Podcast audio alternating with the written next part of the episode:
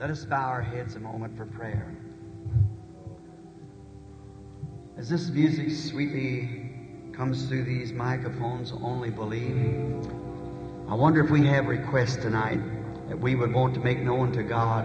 And with our hands up, we promise we'll believe as we raise our hands. The Lord bless. Our Heavenly Father, we are approaching Thee in the name of the Lord Jesus because that You promised if we did it this way that You would hear us. And we pray that You receive what we have need of into Thy knowing, Lord, and will reward us according to our faith. We know You will because You promised. There's many requests, many hands were up. Mine too, Lord. I'm praying that you'll just meet with us tonight and show us the way we should live and what we should do to have faith in you. Get glory out of the service, Lord, as we commit ourselves to Thee. In Jesus' name, amen. Don Howard.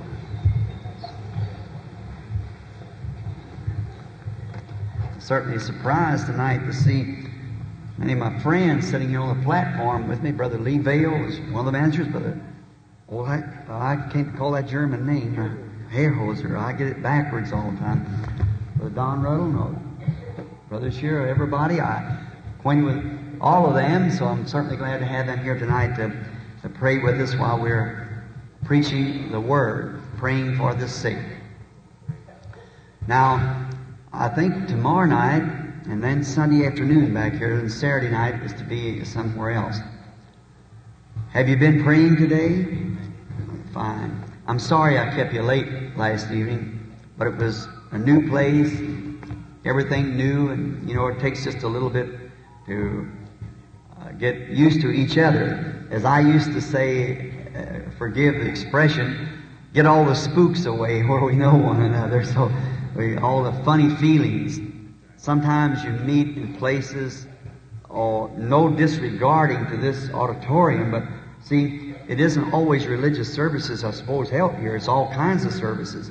And in there, as odd as it might seem, but there is spirit of everything. If you don't have spirit in you, you're dead. And people with different spirit congregate together. Jesus could not heal among a crowd like that.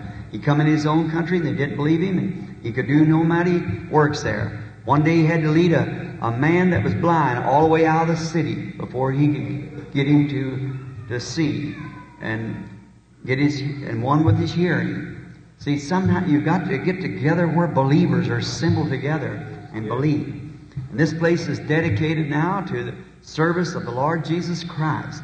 And it's a church now, just as much church as wherever the people are, are meeting together, that is the church. So now, tonight we're very, very indeed privileged people, we feel, to be here tonight to assemble with you all to, to pray and recognize Jesus Christ among us. Now, you know, the Presbyterians have a lot of, or the Episcopalians, I believe it is, up and down, up and down. Raise up, say something, sit down. Raise up, say something, sit down. And I'm going to ask you to stand again while I read the Word in uh, Luke, the 24th chapter. If you will listen closely now, it's quite a lengthy scripture. I wish to begin with the 13th verse of Luke 24. And behold, two of them went that same day to a village called Emmaus, which was from Jerusalem about three score furlongs. And they talked together of all these things which had happened. And it came to pass that while they communed to commune together and reasoned, Jesus himself drew near and went with them. But their eyes were holden that they should not know him. And he said to them, What manner of communication are these that you have one to another as you walk and are sad? And one of them, whose name was Cleopas, answering said unto him, Art thou only a stranger in Jerusalem, and hast not known the things which are come to pass in these days? And he said unto them, What things? And they said unto him, Concerning Jesus of Nazareth, which was a prophet, mighty in deed and word before God and all the people, and how the chief priests and the rulers delivered him to be condemned to death and have crucified him. But we trusted that he had been he which should have redeemed Israel. And beside all this, today is the third day since these things were done. Yea, certain women also of our company made us astonished, which were early at the sepulchre. And when they found not his body, they came saying that they also had seen a vision of angels, which said he was alive. And certain of them which were with us went to the sepulchre and found it even as the women had said, but him they saw not. Then said he unto them, O fools, and slow of heart to believe all that the Scriptures have spoken. Ought not Christ to have suffered these things, and to enter into his glory? And beginning at Moses and all the prophets, he expounded unto them all the, the Scriptures the things concerning himself. And they drew nigh unto the village where they went. And he made as though he would have gone further. But they constrained him, saying, Abide with us, for it is towards evening, and the day is far spent. And he went in to tarry with them. And it came to pass, as he sat at meat with them, he took bread and blessed it, and gave it uh, to them, and their eyes were open, and they knew him, and he vanished out of their sight. And they said one to another, Did not our hearts burn within us while he talked with us by the way, and while he opened to us the Scripture? Let us pray. Lord Jesus, we are aware that this is true. There is not anything in the world more truer than Thy Word. There's not anything in the world more uh, greater than Thy Word. And we pray that you'll reveal this story to us in our hearts tonight. And will make this part of the Scripture be relived again tonight. That we might recognize the Lord Jesus as they did. Only they recognized him a, a day after his resurrection. And now may we recognize him after 2,000 years. We ask in Jesus' name and for his glory. Amen. Be seated.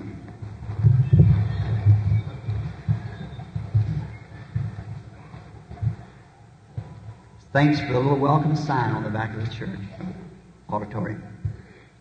My subject tonight was when their eyes were open, they knew him.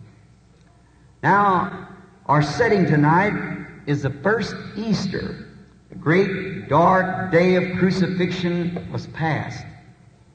Our Lord Jesus had come to the world and had clearly identified himself to be the Son of God. All the scriptures had been pertaining to him he had fulfilled. Even the last hours on the cross had been fulfilled. Now, the resurrection had come, which was promised also. But the people of that day were somewhat like we are today. They had, in the enthusiasm of what they had been seeing, the supernatural and so forth, they had failed to recognize all the scripture that pertained to him. They had recognized some of it and believed, and some of it they had not recognized. I think that's a whole lot like today. That many times we'll accept some of the things that Jesus has said, but not all the things that he said. People sometimes get uh, say, "Well, we believe this, but we don't believe this." Well, you can't believe this without believing this. See, you've got to believe it all. It's either all God or it isn't any God. And so it all must be fitted in right in its place. And as I said last evening, God has allotted that His Scripture from the beginning before there was any time when He was eternal. He, all, he is the eternal one. And then these things that's happening now are only the attributes of God's thinking. At first, it has to be a thought, and then a word. And a word, when a thought expressed is a word, and then it was spoken, it has to happen. And the whole thing is God unfolding Himself in His attributes, and then God being made material, tangible, that we can talk to, speak with in His whole church body and everything. Therefore, your name was in His thinking. That's how you have eternal life. You can't have it no other way. If you got eternal life, you always was. See? You, if otherwise, you just can't say, "Well, I belong to church. I do this." No, sir. Eternal life never had a anything that was eternal never did begin and cannot end. So you were only in His thinking, your name, who you are, and what you are. That's the only way you could ever have eternal life, because you always was. And those, no matter what they are, they are eternally dead. They were dead from the beginning. The Bible said the woman that lives in pleasure is dead while she is alive. Right? See, she's always been dead. She's dead to sin and trespasses. And now, if you were in the quickening at his beginning, that's what he come to redeem. And your name was put on the Lamb's book of life in his thinking at the beginning. And he come to redeem all names that's in that book. No more, not one more, just what was in there. When the last name's redeemed, he takes his book and claims what he has redeemed. Now, and what a, a strange thing would be if we couldn't believe all that's written in the Scripture. For the whole thing is God's Word. It's all inspired, every bit of it. And we believe every bit of it. Now, this glorious scene that we have before us tonight is Jesus up from the dead in a springtime, walking around. Up from the spring, the resurrection, the first flower to rise from the dead, our Lord Jesus. He was the first fruits of them that slept. The Easter flower that come up, the first one that stuck its head up after the cold midnight of darkness and sin. He had paid the sin price, and God raised him up on the third day. We believe that with all of our heart. That God raised him up on the third day according to his promise. And we believe it according to the scripture that he raised him up the third day. He was the first one that raised up from the dead, the first fruits of the ones that slept. And to think of it, that great distress through the 4,000 years that the world had groped in sin and knowed not the way out. Here he is back from the dead. What a time, a springtime. The church ought to have been singing the glorious uh, hallelujahs, but instead of that, they were moving around, sad, and everything because they failed to believe all he said. And that's the same thing it is tonight. Amen. Because they failed to believe all he said and promised. That's what the church is in such a condition tonight that it's in. It's because we have failed to believe all that he said he would do. All the scriptures that pertains to him. We fail to believe it all. We bang it around, mix it up, and put something else to it. If we believe the whole thing, there'd be a spring of joy in our souls because we're ra- raised with Him in the likeness of His resurrection, now sitting in heavenly places in Christ Jesus, with all principalities and powers and darkness under our feet. We have a right with the blood of Jesus Christ, our token that we are a purchase of God, that God has paid our redemption through Jesus Christ, and we have a right to hold that token over anything that we ask and receive it. God said so. That settles it. We could just believe all the scriptures. But the thing of it was the sad part. Many people that knew him and loved him did not recognize that he had risen from the dead.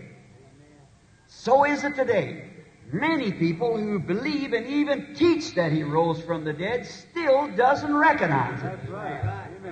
They certainly cannot uh, comprehend that it's too much of a, a phenomenon. It's too unusual. The unusual things is where God is if it's according to His promise. Many loved Him and knew it not. It was just absolutely too unusual for them to believe what those witnesses that come from the tomb and said, We saw a company of angels that said he has raised from the dead. Oh, well, we see if they just looked into the scripture, he promised it that he would do it. And just like if the Pharisees and religious teachers of his day, if they'd only looked into the scriptures like he said to, search the scriptures, for in them you think you have eternal life, and they are they that testify of me, that tell who he is. If those disciples on that day had just looked into the scripture, they would have found in the scripture that he promised to raise up again, and God promised to raise him up, and he did. Yet his promised word was written that he would do it to them. The word said that he would raise up. He had promised it, but yet they were sad and all beat out and everything. They thought they'd lost everything they had and everything had failed and it was the darkest hour that I guess they'd ever seen, that had hopes in him and believed in him and seen his great manifestation of miracles and signs and wonders and all the vindication of the Messiah, and then to see him stand there and die and have spit put up on his face, and when uh, he would, could discern the thoughts that was in the hearts of the people. But if I make this with a, a worldly expression, forgive it. But when the, the chips are down, that's when you still believe. When they put a rag around his face, those drunken soldiers, and put a rag around his face and took a stick and hit him on the head. So now we understand that you're a prophet. If you are a prophet, and they passed that stick one to the other and said, Tell us who hit you. We'll believe it. See, looked like he, he got caught in a trap. And they thought, well, if they'd ever say anything to, to him, he'd just smite them blind. He'd smite them dead if they'd say anything. See, that's not always God's purpose in doing things. When he was on the cross and Caiaphas and the, the priest all said, If thou be the Christ, tell us plainly, come down off the cross, we'll believe you. See, they just couldn't understand how God could ever go to the cross and die, but that's the reason God was made flesh so he could die. The Pharisees paid him the greatest compliment he ever had. When they said others he could not, others he did save, himself he cannot save. Certainly that was a compliment. If he saved himself, he could not save others. He had to give himself. That's the reason God was made flesh in order to die. That he could suffer and take the penalty upon himself. He couldn't do it as long as he was Jehovah in the Spirit. God the Father in Spirit could not do it. But when God was made flesh and dwelt among us, a human being, then he could taste death. And takes the penalty that he had put upon all human beings, he took it upon himself and paid the price. Yet his promised word had promised this resurrection, but they did not understand that it would be so. They couldn't just absolutely get to it. The word, he was the vindication of his promise. Jesus talking to this Cleopas and his friend on the road to Emmaus was the vindication of his promised word. And yet they did not understand it. Amen. May I say it today? After 2,000 years of teaching, believing, still he's alive. Yes. And people cannot perceive it. Right. They cannot understand it. The main thing is they've been so indoctrinated with other things. Too many cares, too much other stuff. That's the reason they cannot understand it. They were too sad and tore up to understand it. Now, notice, they were talking about him. Now, they was on the road over to Emmaus. They was going to go back to their old job again. Peter went fishing and some of the rest of them went with him, and Cleopas and his friends said, Well, we'll go to Emmaus. That's perhaps where they lived, and about a Sabbath day's journey, a few miles across the hill. And this beautiful Easter morning, Jesus up from the dead, His Word, God's Word had been fulfilled. I'll not leave my Holy One to see corruption. Neither will I suffer my, I uh, will not, not leave his soul in hell, neither will I suffer my Holy One to see corruption, was the Word. Notice David spoke it. Jesus said, Destroy this temple and I'll raise it up in three days. Amen. The Son of Man goes up to Jerusalem, be given into the hands of the Gentiles, and cruel man be scoffed and scourged and crucified. But on the third day he shall rise up again. Hallelujah. He said so, that art to settle it. And here these men that he told that to, that knowed the word, walking along the road sad about it. Yeah. Can you imagine such a sight? But it certainly has repeated again. It's repeated again. We find out as they went along the road, one great thing about him, they were talking about him when he appeared. Now that's the trouble today. The reason I think he don't appear to so many of us is because we don't talk about him enough. We've got other things we got to talk about. Our denominational difference. We got to fuss about that. We got to talk about communism. We got all kinds of programs and everything else. All got us tied up. We don't have time to talk about him.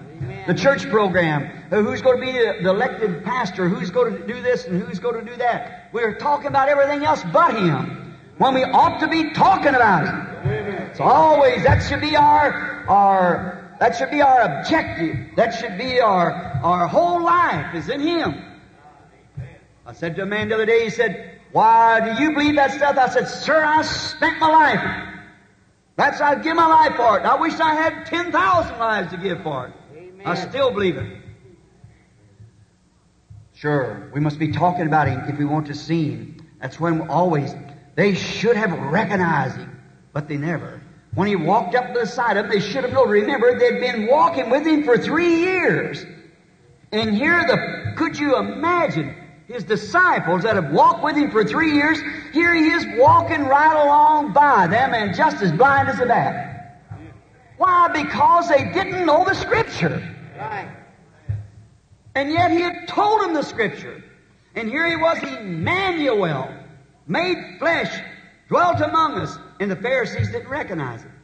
They couldn't understand that. How this man, well, they crucified him because he said he broke the Sabbath and, and made himself God. That's the reason they crucified him.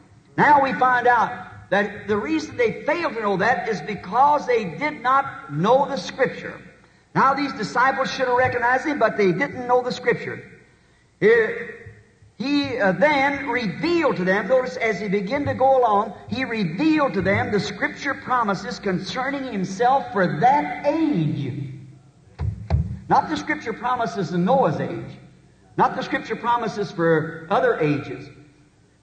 The scripture promise concerning himself for that age. Amen. That showed exactly who he was. See? He began to ask them, said, um, Why are you so sad? Why, they said, Are you a stranger here? Looked him right in the face.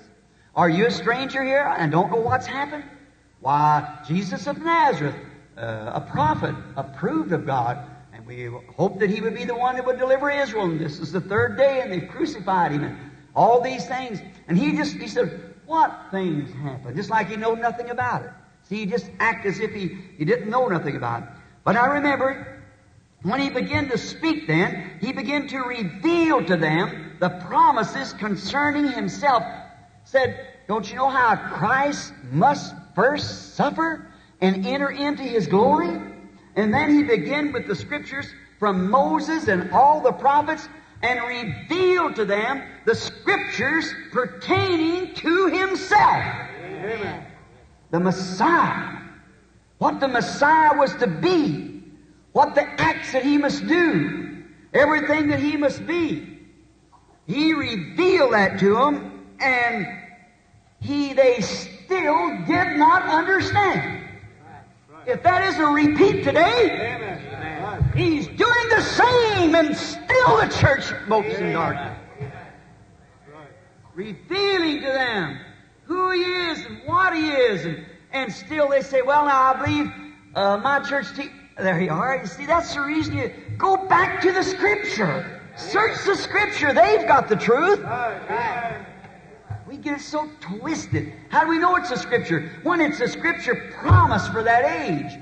Now, he didn't go back and say, you remember Moses, what he done? See? He revealed to him the Scripture pertaining to himself for that age. He was a light of that age. Moses was a light of his age.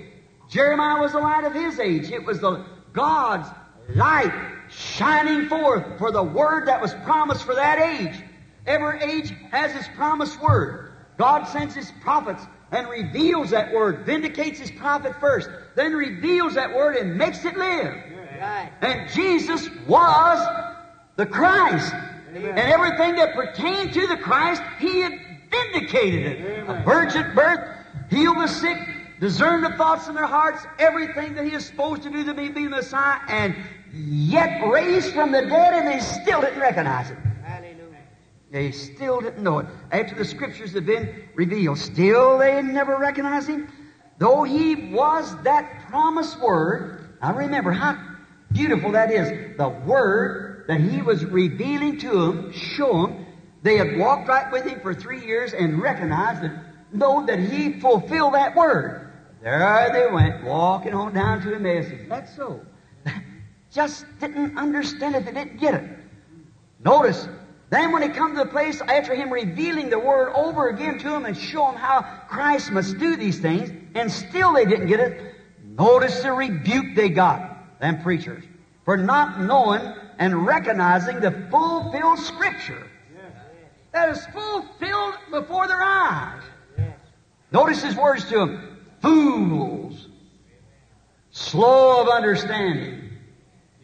Here was God Himself, the resurrected Messiah, walking along with, showing them, said, Why, don't you understand that Christ must do these things? Don't you know that it must be this way and this way and thus and thus? And all day long, expounding to them the Scriptures and still, is that so? And didn't know that was Him standing right there. Then He looked around after He had preached the Word and had told them and showed them the things that was supposed to be, and still they didn't understand. He said, fools and slow of heart to understand. Understand the vindicated scripture of the hour. The scripture that pertained to him in that day. Yet he was to their disciples, but they knew not the written word when they seen it made manifest. I won't let that soak just a moment. Didn't know when to read it out of the scripture that it's a promise for this day and then watch God make it manifest, and still say, I wonder. Same thing, see? Just exactly, we're still dealing with human beings. And we find out that he rebuked them sharply. They were disciples because they didn't know the word that when it was made manifest before them, they didn't understand it. What the same thing has happened today. But in the minds of the people, it makes you feel sorry for them. Because one's got a group going this way, one's got one going this way, and all they think about is making that group grow. That's the reason that Christ can't reveal himself to the people. Why the church ought to be a, the most, why it ought to be in its glorious stage now in the power of his resurrection. Great signs and wonders. And instead of that, they have fooled around so much of this till they're walking blindly into the ecumenical council to take on the mark of the beast and know it not.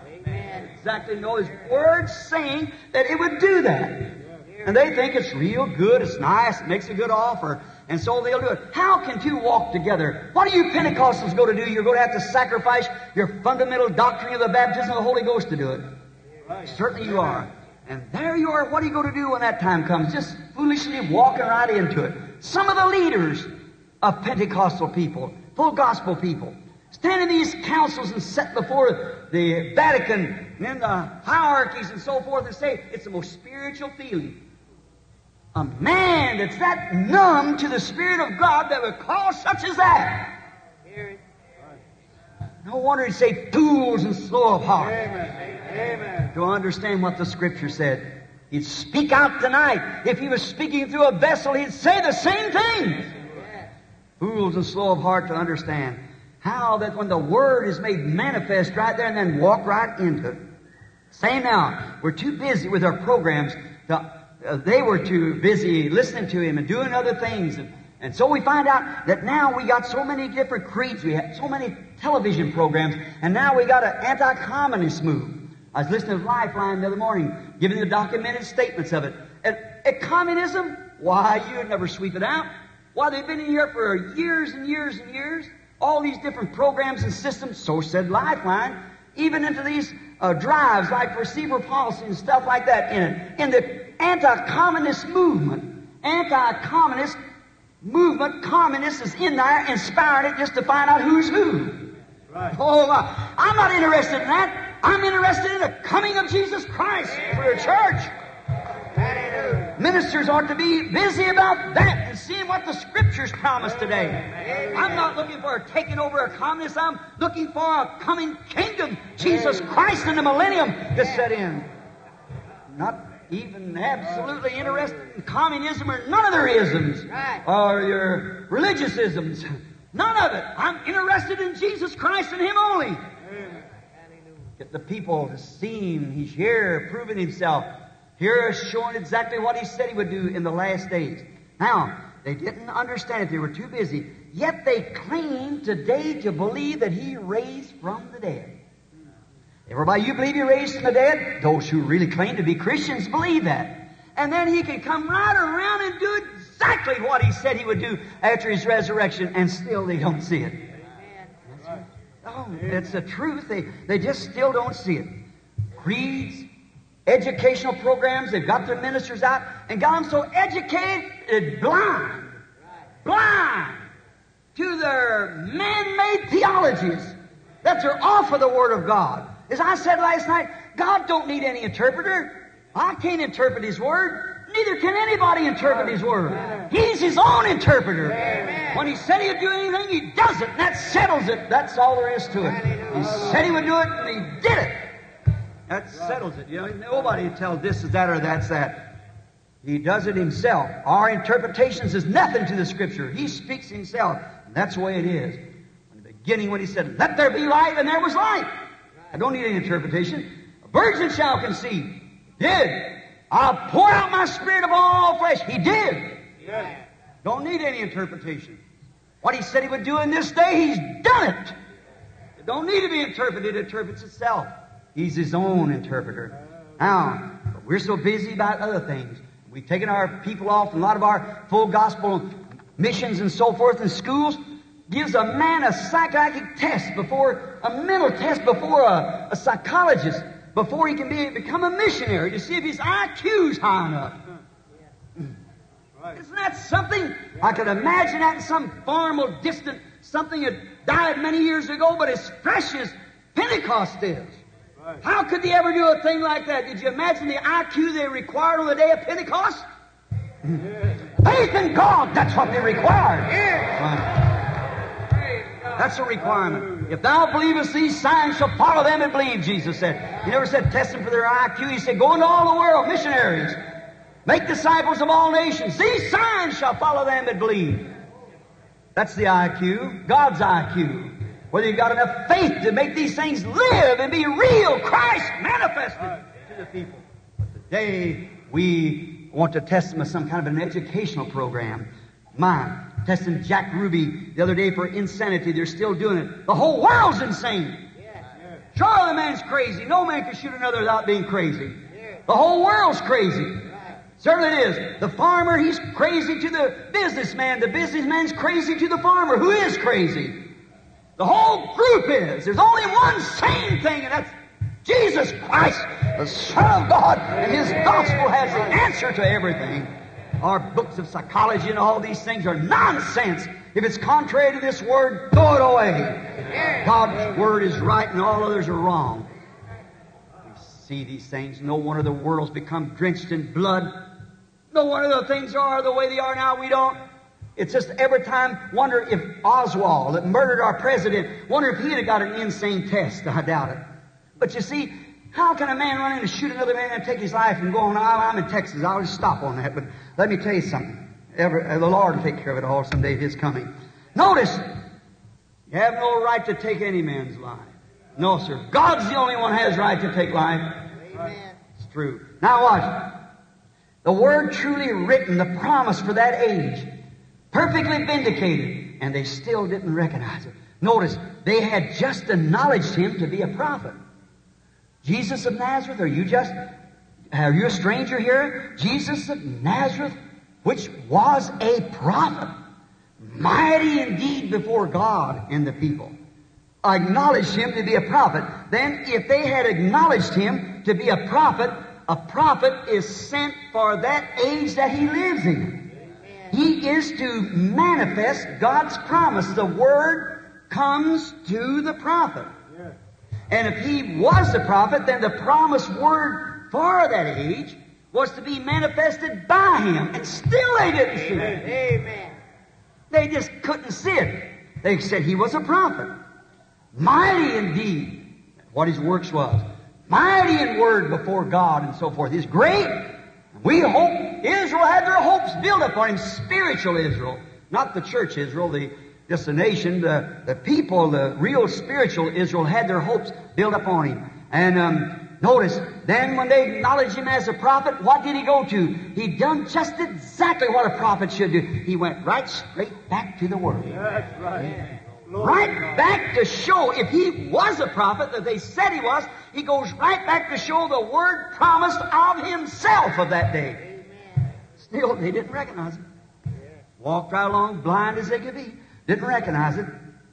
The promised word for their age. He was the prophet to manifest that same thing.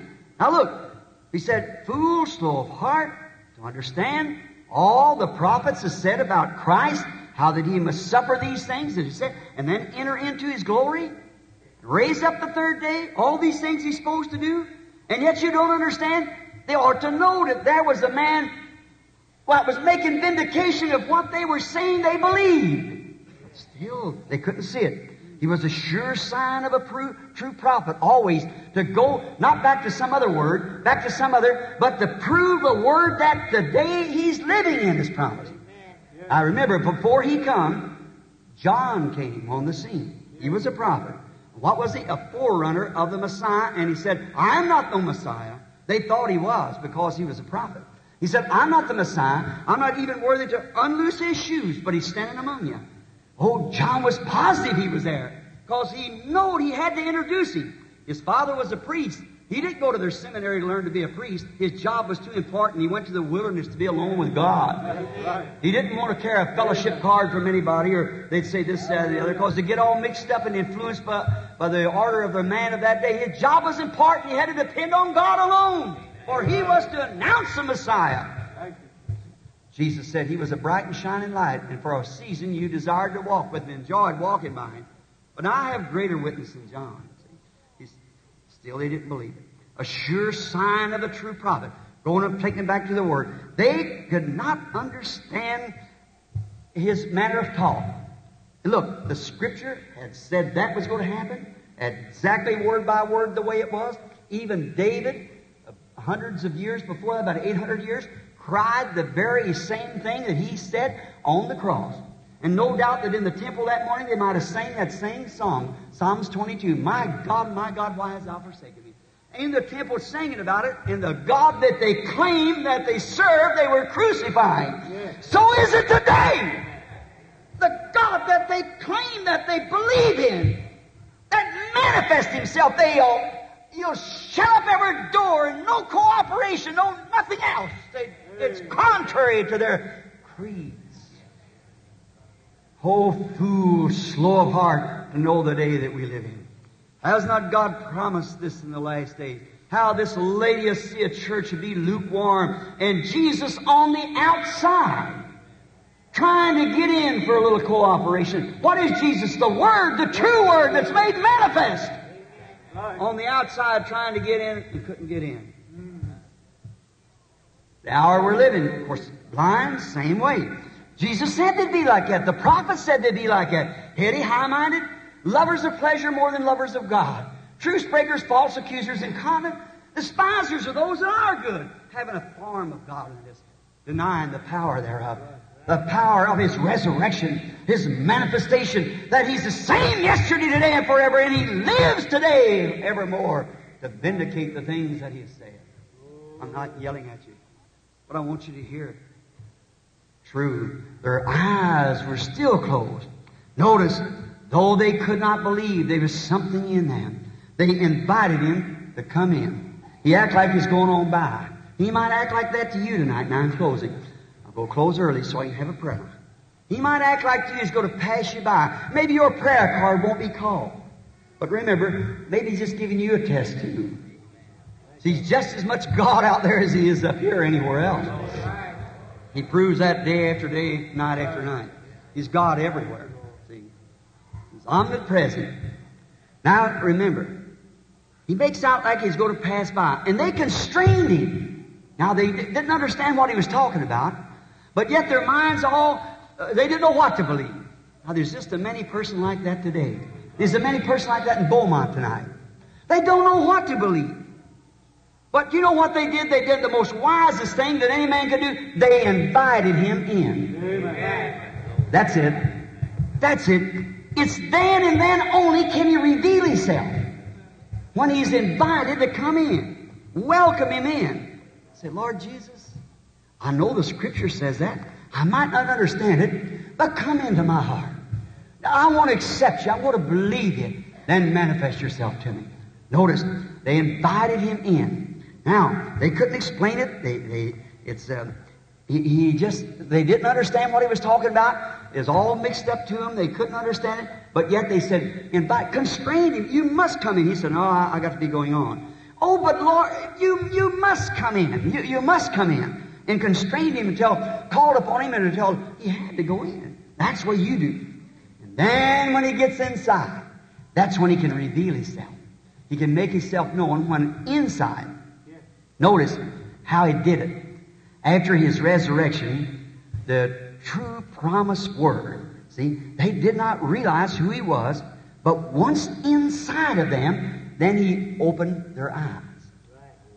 That way, when he got inside the building with them there, he opened their eyes. After he got inside, he opened their eyes. What? By, not just took his hand and said, uh, uh, "Open, let your eyes go." Their eyes were open anyhow, physically, like down at Dathan, uh, Dothan was down there when they had uh, Elijah was down there, and the, uh, the Syrians is up on him, and Gehazi cried out, "My father, the Syrians are everywhere!" And Elisha walked out there and said, There's more with us than there is with them. Said, Lord, open that boy's eyes. And around that old prophet over the hill were chariots of fire and angels of fire. And the Bible said he smote the Syrians blind. He went out there and said, Are you looking for Elijah? They said, Yes, we're looking for him. Come on, I'll show you where he's at. And they could see physically, walking right down, but they were blind to who he was. And that is tonight you might have 20/20 vision in your eyes, but your spirit. Amen. can you understand that it's a promised word of this day? Amen. God's promise. God, get inside, then open your eyes. Oh, that's Him, is it? He promised it. Notice, inside, He opened their eyes to who He was. Who He was. Now, if He can get inside of you tonight to your faith line, He can open your eyes to show you Hebrews 13, 8's right, that He's the same yesterday, today, and forever. If He can get inside and open your eyes, He'll do the same now. Just as He did for that woman at the well we talked about last night. Now notice, she knew by Scripture what He was to be. Now that was the good part about that woman. Many of us today don't know by Scripture what He is today. We put Him in a manger every Christmas. yeah. We take an Easter rabbit and make it His resurrection. No wonder we're all scrupled up. That's right. No wonder we don't know where we're at. But this woman knew. She had in her mind, down in her heart was that seed, as I brought it to my good friend Jack Moore today, how that those Pharisees on the black side here, their heart was black back there. They had no life to begin with. As he got a little lighter as he went up because they were religious and helped uh, keep the laws. And when the Word back there in the beginning was shining down through the Word, the Bible, to them, they were walking, but back there they had no life. Here was this little ill-famed prostitute. Her first life up here was as black as it could be from her life. She was a prostitute. Secondly, down was listed a little bit of light because she had a conception of what the Messiah would be. Here stood Jesus between them. When he did the Messiah signs, showed them who he was and everything, it blackened the whole thing of those Pharisees. They went back to the blackness. They had nothing down here to anchor on. They called him Beelzebub, a devil. And that light they did have went out. They perished in it. Here was this woman, black in sin as she could be. But in her heart, she knew what that Messiah would be.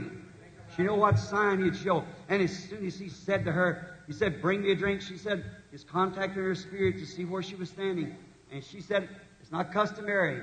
He said, if you knew who you were talking to, you'd ask me for a drink. And the conversation went on. Directly, he found just exactly where her, thoughts was and what was in her heart. She knew right then that when Messiah come, Messiah had to be God.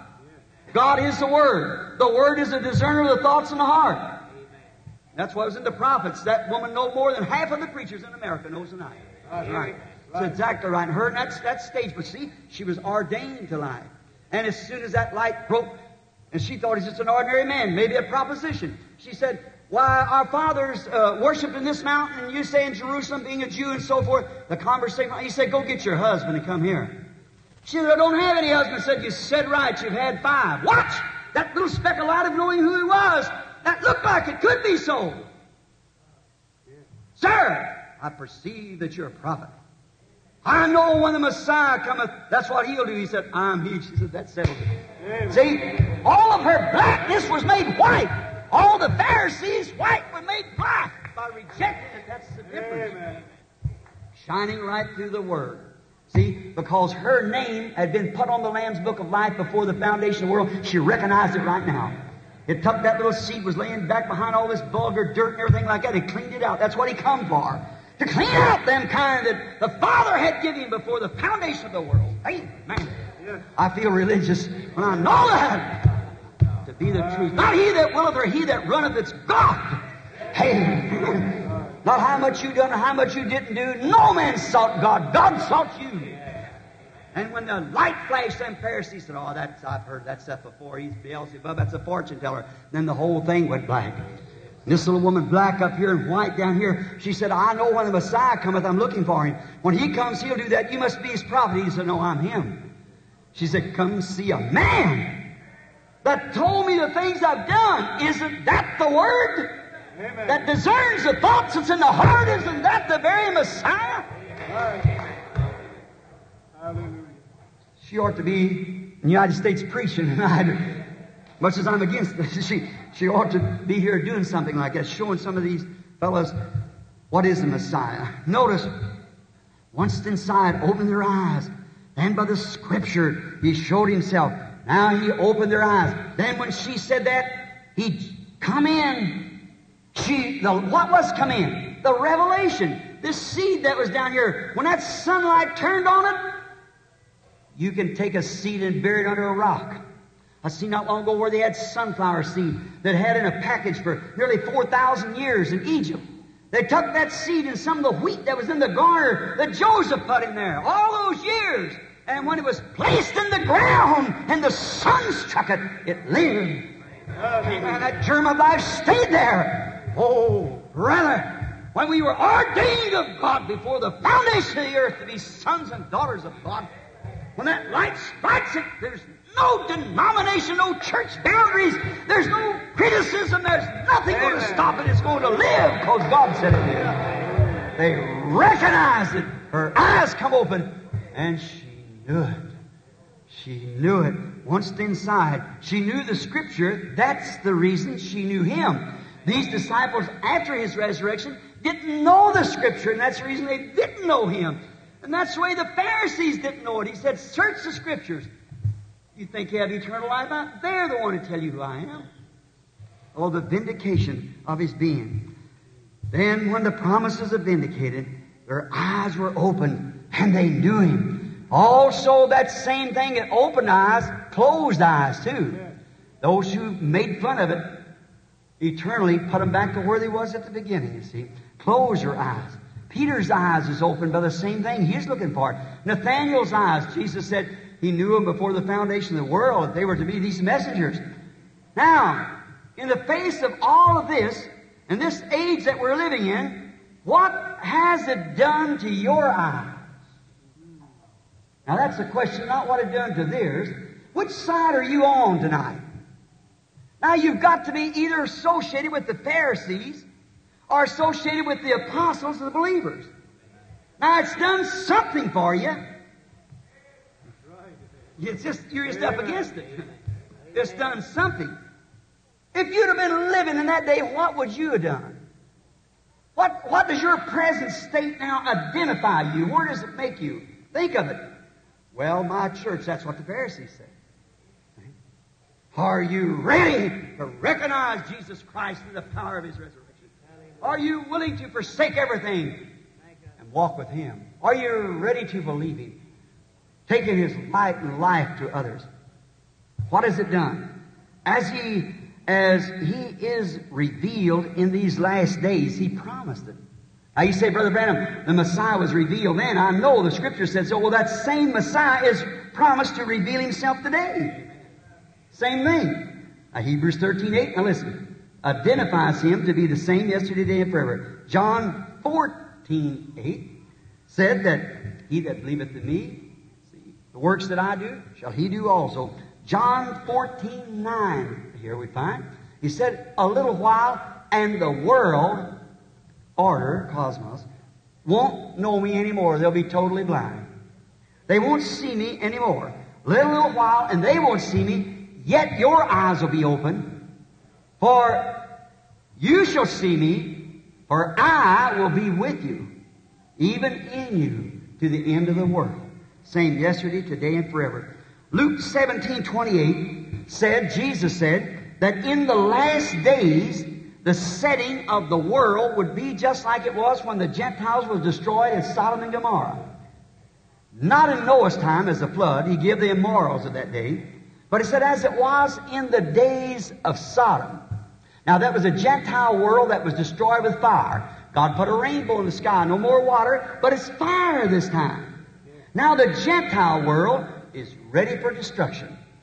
He promised that there'd be a great perversion in the land. If you ever seen some of the pictures, the way the women dress and have that blue under their eyes, look like they've cankered, look what they're doing today. Immorality, perversion, oh, some of the most hideous things.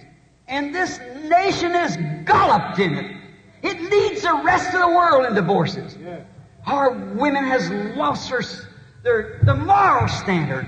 Right. They broke the backbone of the nation, and all them, half the things that America's built up on is sex. Right. Everything, the whiskey, their tobaccos, and everything else the doctor's saying is poison will kill you, they puff it right on just the same. They'll do it anyhow. Amen. They have no sense of warning.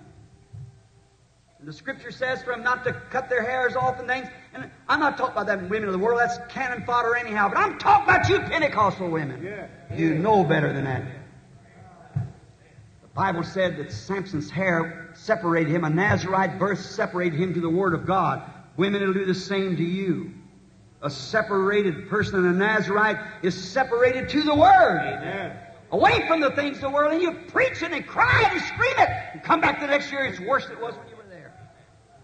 There's nothing left but divine judgment of God. The atomic bombs and missiles and things from the whole world, the comedians on television and, tele, and, and radio and things are whistling and singing and cracking dirty jokes and saying curse words and uh, awful things that should not even be allowed in the whole magazines and things are plastered full of naked, immoral women and everything, trying to appease the mind, Right. trying to quiet you. It reminds me of a little boy whistling in the dark, going through the graveyard, trying to make yourself think he's not afraid. You're scared to death, and you know it. You know you're in for judgment, and it's coming Right. because you blaspheme the Holy Ghost and you turn down the resurrected Jesus Christ. Exactly. Their eyes are closed. They don't know it. Sodom and Gomorrah. Jesus said, as it was at Sodom and Gomorrah, as I repeated to you last night, there's never been a time in history it's been set like this. Look, Lot, there's always three classes of people. Lot represented the church nominal. He's out in Sodom out there, where the women had their hairs cut and they were having great things, and he was one of the head men of the city and great things like that, and letting it get by. But actually, down in his heart, it vexed his soul. He knew better. He'd been with Abraham. Abraham never went out into the beginning. He was the elected that God give the promise to that was looking for a coming son, a promised son. Sodom was still in its matter. Remember, then two angels went down there to preach. One stayed with Abraham and that group. Now watch, they went down there to preach. And remember, since we have been in this church ages, there has never been a man sent to the church, his name ending with H-A-M until now. G-R-A-H-A-M. The messenger of the hour to the church in Babylon, down there in Sodom. Great evangelist is doing a great job out of it, too. He's blasting them right and left. They don't pay any attention to it. He said, I'll have 30,000 converts in six weeks. Go back another six weeks, ain't got 30. What's the matter? They don't go nowhere. walk up chewing chewing gum, smoking cigarettes and everything else to make a confession, or what they call a decision. That's all right. Let the evangelist carry it the way God says to. To me, it isn't a decision. It's a birth. You've got to be born. You got something's got to happen. Here we are, oh, there, H A M. Notice up here on the hill, there was one stayed with Abraham. But what's what kind of sign he showed? And that was the God had showed Abraham sign after sign, but that was the last one before the promised son came. The last one. A man, he looked like a man. Just an ordinary man, dressed, dust on his clothes, said he'd been on a journey. Abraham washed his feet. Then when he sat there with his back turned to the tent, now watch, he said, Abraham, a day or two before he had been Abram. And she had been Sarah, S-A-R-A. Now she's S-A-R-A-H, princess. He's not Abram, Abraham, the father of nations. He had to change his name. Notice he said, Abraham, where is your wife Sarah? Now remember, he was 100 and she was 90. Said, she's in the tent behind you. He said, I'm going to visit you according to the promise. See? And that's the 28 days with Sarah. And Sarah laughed as it was up her sleeve, said, Me, an old woman, have pleasure with my Lord, him being old too. He said, Why did Sarah doubt? Saying in her heart, How can these things be? And she denied it. But he said, Yes, you did say it. Jesus said, just as it was. Now watch. How did Abraham recognize that? Now Abraham called him Elohim. How many knows that's true? Bible readers. Yes, sir. Elohim is the all-sufficient one, the great creator himself. Why did he call him Elohim? Because he could discern the thoughts that was in the heart. That's the word Hebrews 4 said, said the word of God is sharper than a two-edged sword, piercing the center of the bone and marrow, and discerns the thoughts and intents of the heart. That's how the prophets, Jesus called them gods. That's how Jesus proved himself. And that woman knew he was the Word. He could discern the thoughts. And Jesus said, as it was in the days of Sodom, so shall it be at the coming of the Son of Man when the Son of Man is being revealed. What has it done to your eyes? Can you get inside tonight? I hope he can. Just remember, let us just be reverent and believe with all of our heart. He promised, remember, Malachi 4, there would come forth a message that would restore the, the faith of the fathers again. Bring the children back to the fathers. Oh, Pentecostal professors, may God open your blind eyes in this day away from your differences of denominations and your creeds and things that you're so selfish and fighting over and look to the Son of God. When He's here 2,000 years, He's still alive and among us tonight, vindicating His promise. May God tonight, as He gets us together like He did them at Emmaus, close the doors and reveal something to us. Remember, the reason they know that was Him, He did it just like He did it before He was crucified. Then He vanished out of sight get away from it. He did it that way. May He come tonight among us and open our eyes by revealing Himself to us by the same things that He did when He was here on earth because He promised He's the same yesterday, today, and forever. May the Lord help us to see Him as He appears to us. Let us bow our heads. What is my objective? What is my motive towards my objective? Lord God, I can't say yes or no. You are the one who's compelling this. You promised it. And I pray that you'll let the people see and understand tonight. Let them one time, Lord, open them hearts wide open. Say, come in, Lord. Now reveal yourself to me. And may their eyes come open then to realize it. May there not be a sinner left in the building tonight, an unbeliever. Well, there might be those here who would be a, who would would simply re- resent me calling them a sinner. But Father God, you call the Pharisees that were religious and staunch religionists devils. Said, You are of your father the devil, and his works you do, because they didn't recognize the vindicated word, the Messiah. They could believe him in spirit, but when in flesh, no. And yet there's scripture said that he would be God with us. Father, I pray tonight that you'll grant again, is there any here that needs their eyes open? Give them the eyesight that you promised.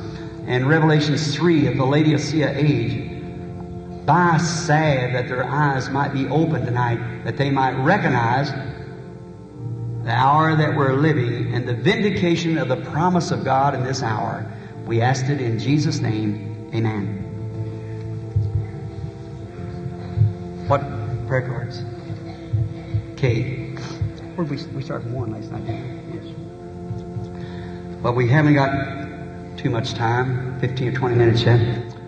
Let's begin and he give out prayer card K. Now you hold your cards. We're going to get to every one of them. This is something now after speaking. It used to be that ever who spoke, they did the speaking. You remember that. I just walk right in and start the prayer line. It's much easier. But today, I, I, I got to do something else. And I, I got to bring this. That's all. If it's received, I, I can just sow seed. I, I can't make it live. It has to fall on the right kind of ground. Yes. You know, his own seed, he said he sowed, some fell by the wayside, didn't do no good at all. Some fell in thorns, but on stony ground, but some went over in good soil. That was the Son of God. I can just sow seeds the same way. May He take my ignorance, lay it over to one side, and take my heart that I believe Him and look down and see if I love Him or not. And then forgive me of all my sins and use me in any way that He, he can get glory out of me. Life or death, doesn't matter. Just so it glorifies Him. Now, I ask everyone in the name of the Lord Jesus, please be seated just for a few minutes. Don't walk around. This is going to be a, always like this. Can you, can you imagine the expectation of the appearing of Jesus Christ?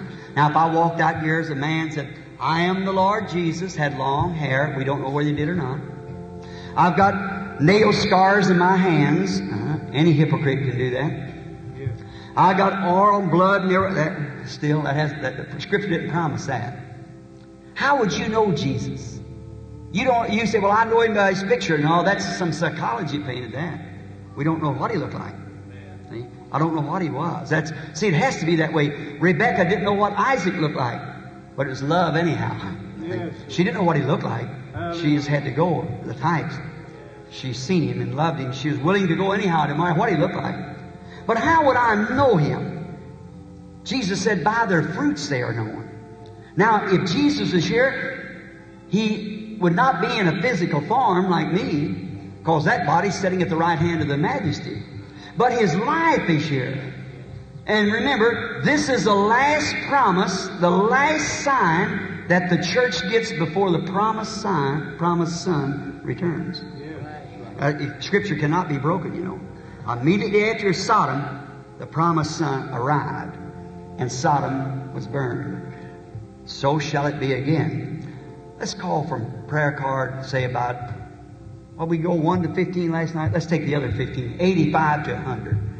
Um, prayer card K, was that it? K? K85. Who has it? Raise up your hand. Right. This guy somewhere. 85, come over here. 86, 87, 88, 89, 90 in K. 90, 95, 100. Line up down here while I speak with the rest of the audience just a moment. How many here does not have a prayer card? And you're really sincere and you want God to help you. Raise up your hands. I, I have a prayer card, Brother Branham. Now watch. Now don't move around. Just let them that's coming out come up here just a minute. Be real reverent now, just a few minutes. Think we're in the presence of the judge of heaven and earth. How reverent would you be if you could see him standing here? You'd be on your knees screaming, crying, and everything. But he's here. He promised it. Where two or three are gathered in my name. That don't mean because you've just been said here's the name. That means in his name. I'm in their midst. Notice. Are they all there? I call no. Uh, K eighty five.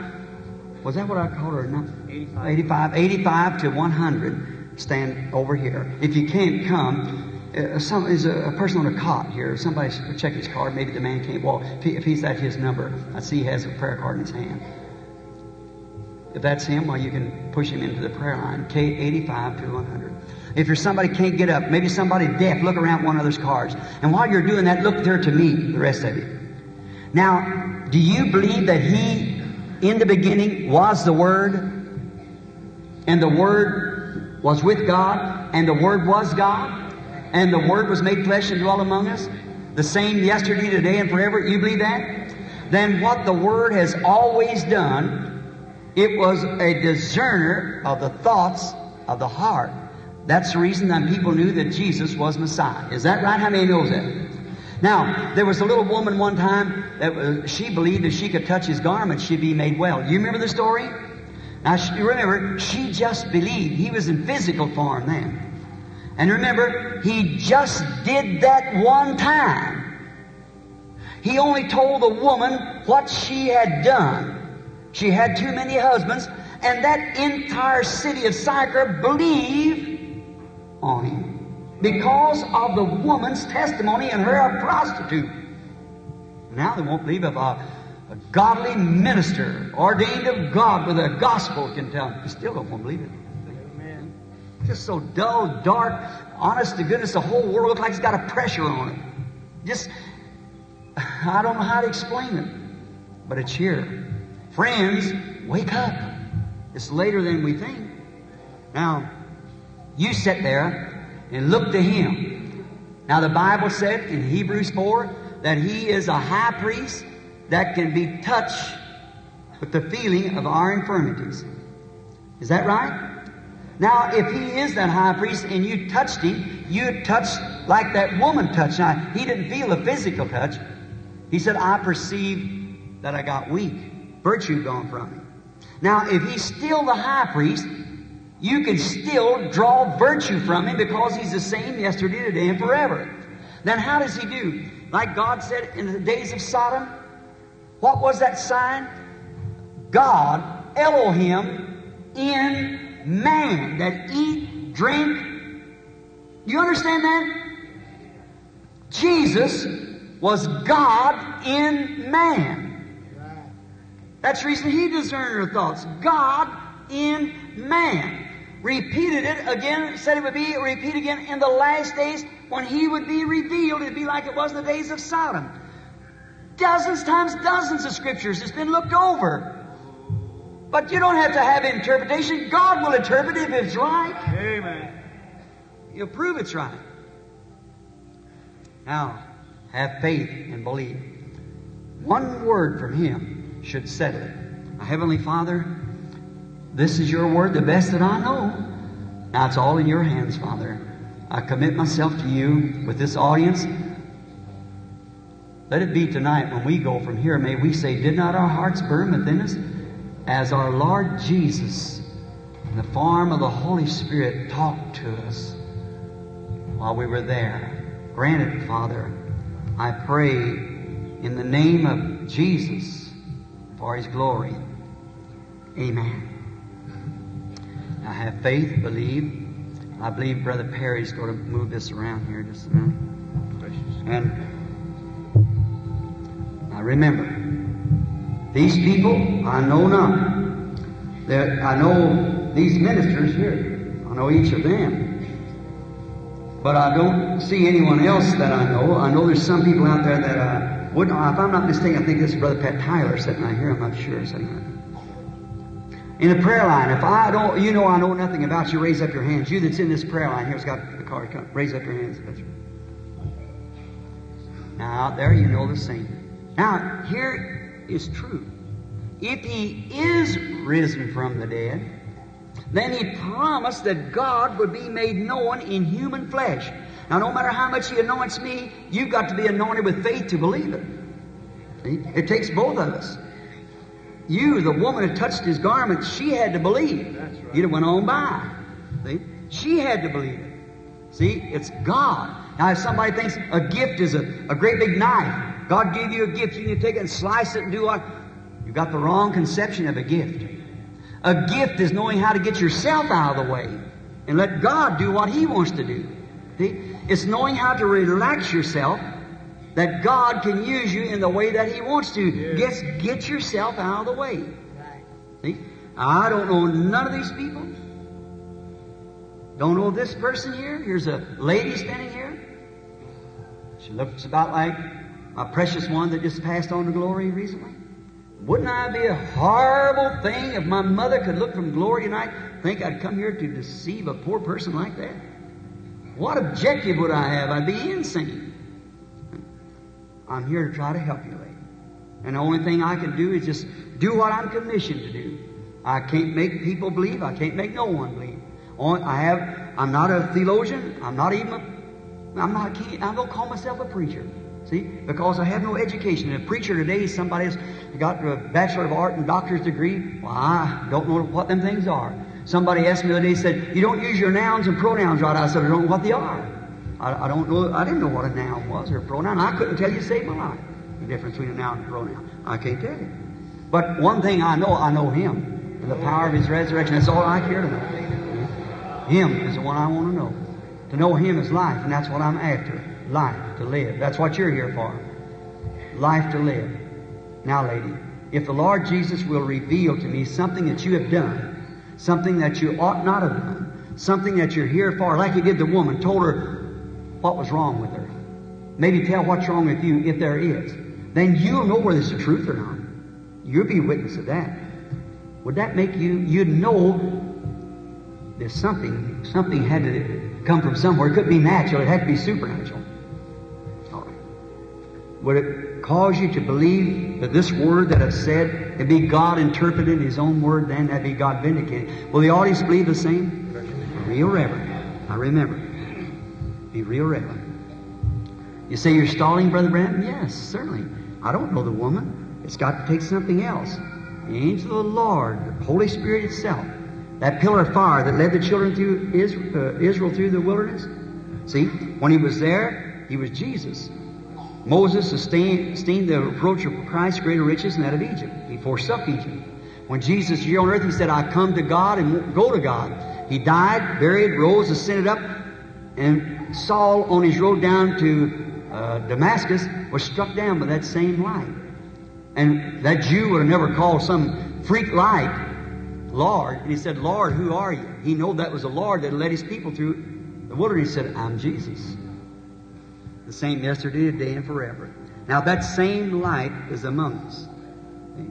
Then it vindicates itself by producing what it did there. Now, if he will do that, that'll make us believe and be happy, woman. May he grant. You are just getting you to say something. See, when you when you get yourself away, it lifts way up, and just any word you say, anything. See, you're a human being, got a spirit, and whatever that spirit is, as soon as it gnawing, I see, I can see just what it is and which way you're going there. But that's a gift of God. That's what He did. Said to the woman, same thing, exactly the same thing. Now, you are here because you're in behalf of somebody else. You're wanting prayer for somebody else, and that somebody else is in the hospital. And it's tuberculosis. That's your husband. That's right. Praise the Lord. And another thing I see, he's shadowed to death. He's a dark spirit over him because he isn't a Christian. That's right, isn't that true? He isn't a Christian. He's shadowed to death. And you're interested that he does receive Christ.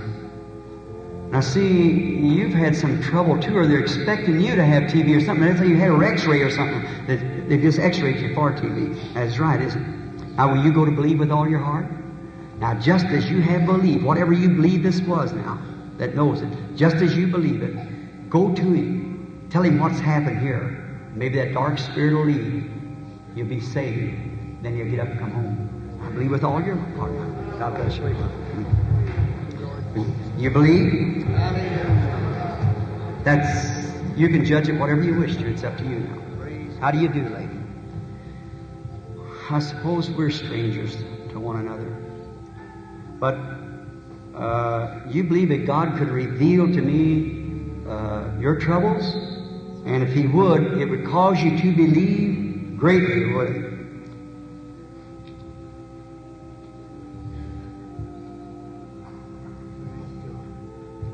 Man come up in here and see. You believe that a few minutes ago. Um, no? You are here standing for somebody else too. But your husband. Do you believe that the Lord Jesus can reveal to me what is wrong with your husband? You believe it? He has a hernia. That's right. And there's a child here that has an affliction that you're praying for too. You believe that that will happen too? All right. You believe with all your heart now, just as you have believed, so be it. See, I can't heal. I can only pronounce, see, what I see. And you believe with all your heart, it'll be the way you have believed it. You believe it, and the Lord bless you. God bless you. Thank you, Lord. Just don't doubt. Have faith. Just real reverent. Now, if, if you start, don't start moving around. See, you're sitting real nice. Stay like that and listen for a few minutes. How do you do, sir? I don't know you. We're strangers to each other.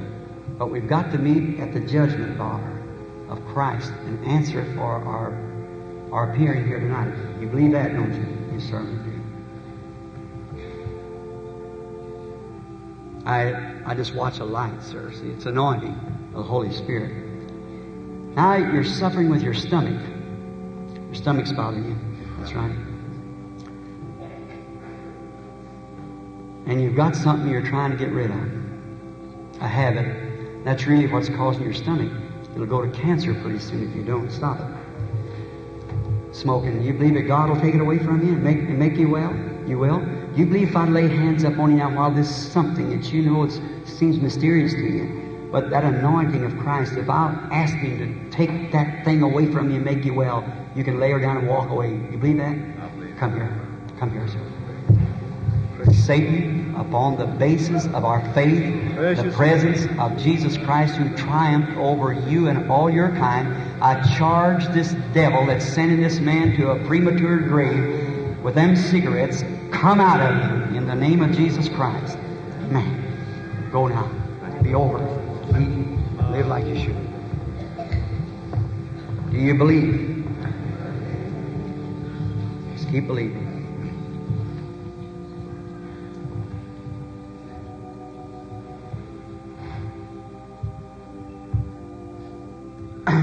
How do you do? Mighty friendly looking lady. You believe Jesus Christ to be the Son of God. You believe me to be His servant. The reason I say that, when you, did you ever read my book? It's sitting there, if you can get the people to believe you. See, that's the main thing. You got to believe it. You just, no other way to approach God but through a gift, but to believe it. Like Martha said, I, I believe that you're the Son of God. If you'd been here, my brother would not have died. See, she approached it right when she had a right to fuss at him about not coming, but she didn't do it. She come with reverence. She got what she asked for. How do you believe that? That God is present, knows all things, and you believe that He's able to reveal to me the things that's wrong with you? The trouble is in the stomach. You have complications, many things wrong. And you got complications that's a growth that's in the stomach. That's right. That's right. All right? But sweet lady, you go on back down. Believe with all your heart you'll be well. All right. Stranger, I called your name. Oh, he knows you too. See? How do you do? Now you got a lady's trouble. And that shows that it's in the ovaries, and it's a cyst in the ovaries. Do You believe that Jesus Christ can remove that cyst? I want to tell you what happened to my wife just recently. when you heard the testimony, what think yours be like hers? All right, it'll be that way if you just believe heart. Look here, young lady. Yours is a lady's trouble too, female disorder. Do you believe that Jesus Christ is present to make you well and to heal you? And you believe in it, it'll all be gone, all over with, and you'll get well and live a normal life? All right, go believe it now. It'll just be that way. You believe that God can heal Sugar diabetes too? Make you well? All right, just keep on walking across the platform saying, I believe him, and you'll get over it if you just believe it. A blood transfusion of Calvary will make it so. There's something happened in the audience. I didn't get it just right.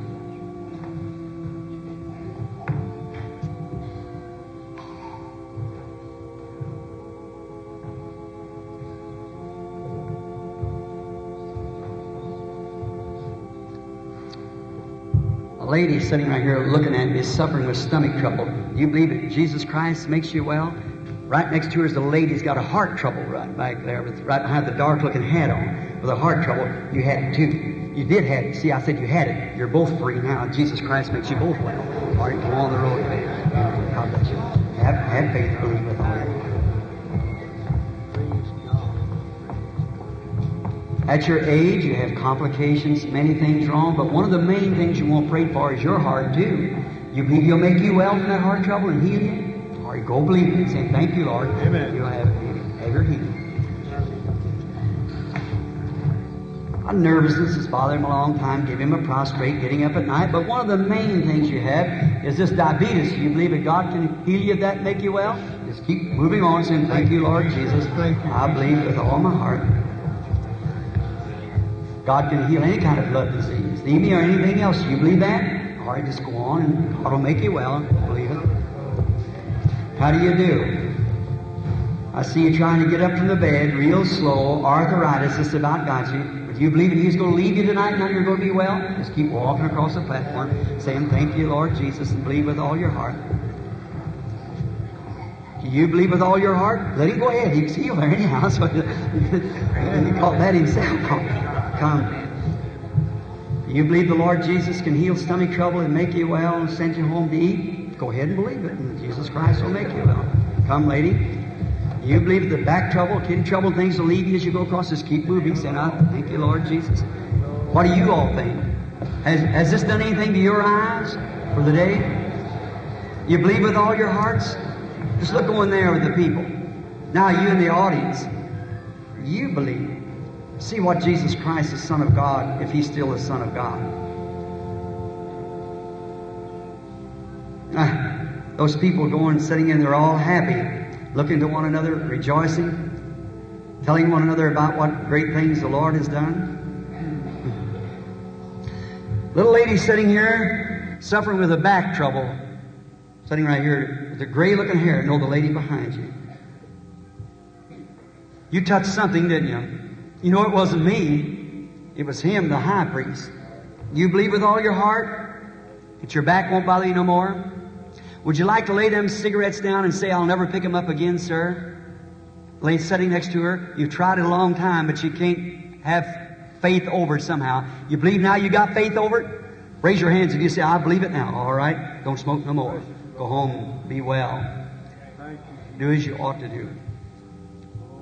If thou canst believe. The little lady sitting here with the red coat on looking at me, suffering with arthritis. Do you believe that God can make you well, lady? You do? All right. You can have yours. Did that thrill you, sister, sitting over there? The lady's got complications. She's going to miss it. God help me. Mrs. Cox. You believe? All right. He, he thought he'd get by with that, but he didn't do it. You got it. Oh. Let's say praise the Lord, friends. Don't you know? Sir, you have cancer. Yellow jaundice. You can't live laying there. That's right. I don't. I can't heal you, but you couldn't hide what's wrong with you. See, it's there. You you can't live sitting there. You know that because you're you're gone. They say it's in your stomach, and it is. It's in the liver, which has caused the, jaundice to come up. But do you believe with all your heart and ready now, like those men who laid at the gate down there Samaria, said, "Why sit we here till we die? You're going to die laying there. You've only got one chance, and that is to accept Him while you're in His presence and believe it with all your heart. Will you do that? Then, in the name of Jesus Christ, believe it with all your heart and rise up, take your cot, and go home thanking and praising God.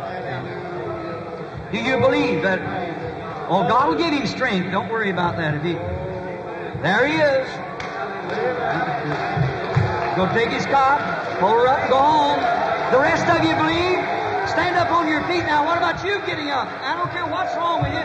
Raise up. Raise your hands and give him praise. Lord Jesus, They're in your hands in the name